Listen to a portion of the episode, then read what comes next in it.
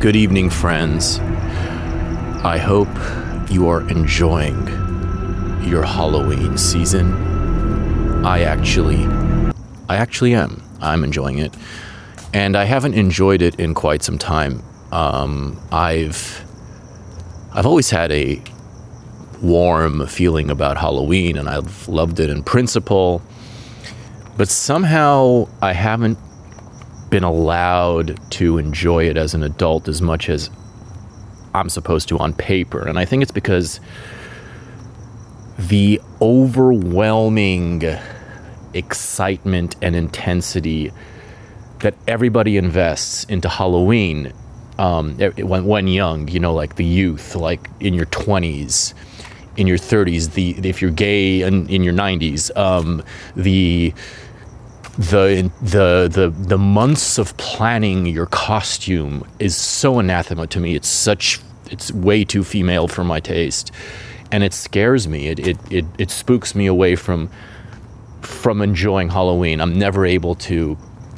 I mean, wearing a costume is you know, that's the equivalent of a tweet, and putting just investing months is, is, is seems like too long to invest in a single tweet. It feels like people are planning for their weddings when they do this thing. They go over the top about Halloween. And so, as much as I love it from a purely uh, passerby perspective, from a pure from a bystander perspective, you know, I like the de- decorations, I like the parties, I like the, I like all of it.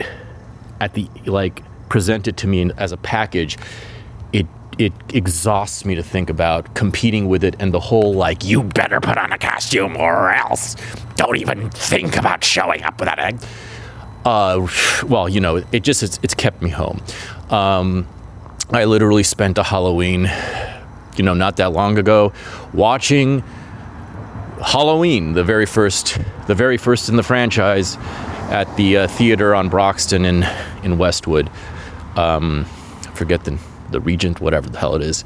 Um, and you know, I, have I've I've spent my Halloweens pretty low key, except for last year when there was an event um, that I was able to attend, and the costume that I was able to use was as simple as a real leather tunic, Roman tunic, that my dad had in his closet that he had worn in the 1970s once. And it fit me and I have it now, and I feel so empowered by this tunic, as if I am fucking Link himself, uh, slipping it on, needing nothing else to worry about costume wise. And I'm going to use it again this time, and I'm going to go to an event this time in that tunic, and I'm not going to be, you know, given the uh, the third degree. Um, so I think I've I've been liberated to enjoy Halloween again and squeeze the most out of this very nostalgic month. So when I heard a rumor from our friend Jack that Halloween ends the final in the or whatever maybe it's not the final but the latest in the Halloween reboot of the Halloween franchise was actually fun and good. Um, it was a very easy decision to go and see it with uh, with my dear friends, um, John and Jocko, and um, this is the second. What follows now is like the second lived experience review. We did one. I did one with Nicholas and, and John a couple weeks ago when we went to see Blonde, and it's the episode called "The Blonde Pill." And I think I'm going to be doing these more often because I kind of like the idea.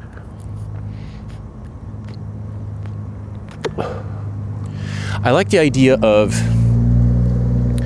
capturing not only the, you know, like the outing of going to see a movie and talking about it afterwards and the experience of that, but I like the idea of just as a review, not allowing any of us the time to think too much about what we just saw.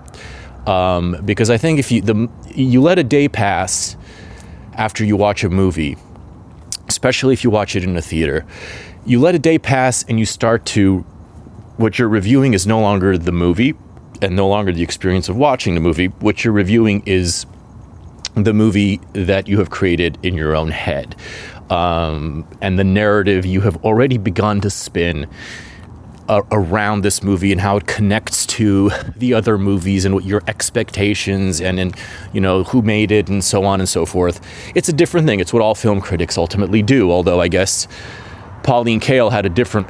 Pauline Kael is the one who did it uh, closer to this version, where she only saw she only saw the the uh, the film once in a theater, and based on that, ex- the memory of that experience, she wrote her 17,000 word uh, review. Um, you know, there are limits to this, of course, but uh, I do think there's value in it. I think it's interesting, especially given all the claptrap that surrounds every single cultural product that comes out uh, these days. Um, so I hope you enjoy it. Uh, we some of these are going to be, you know, short, I think, in the future.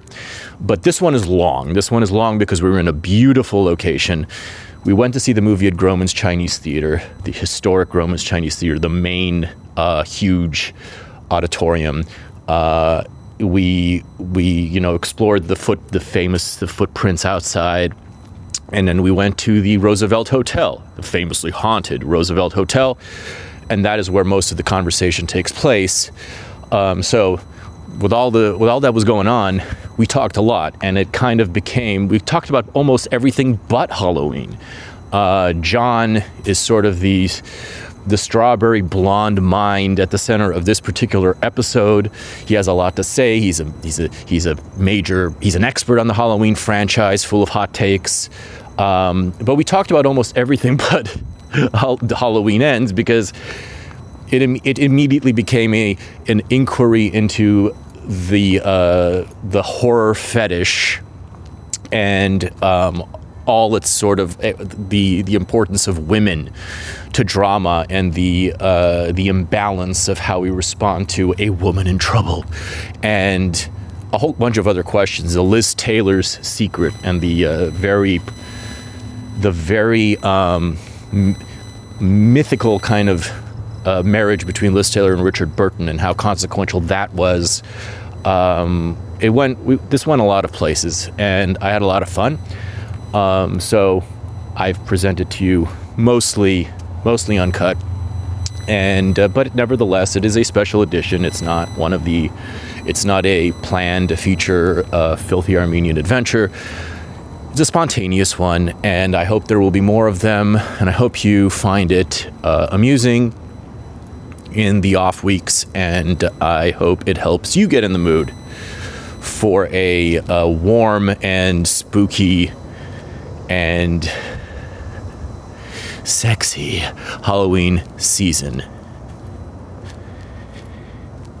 And if you want to listen to it, you're going to have to subscribe um, from here to this from this point on. Go to patreon.com slash filthy. Thank you very much, and um, I'll see you soon. Bye bye.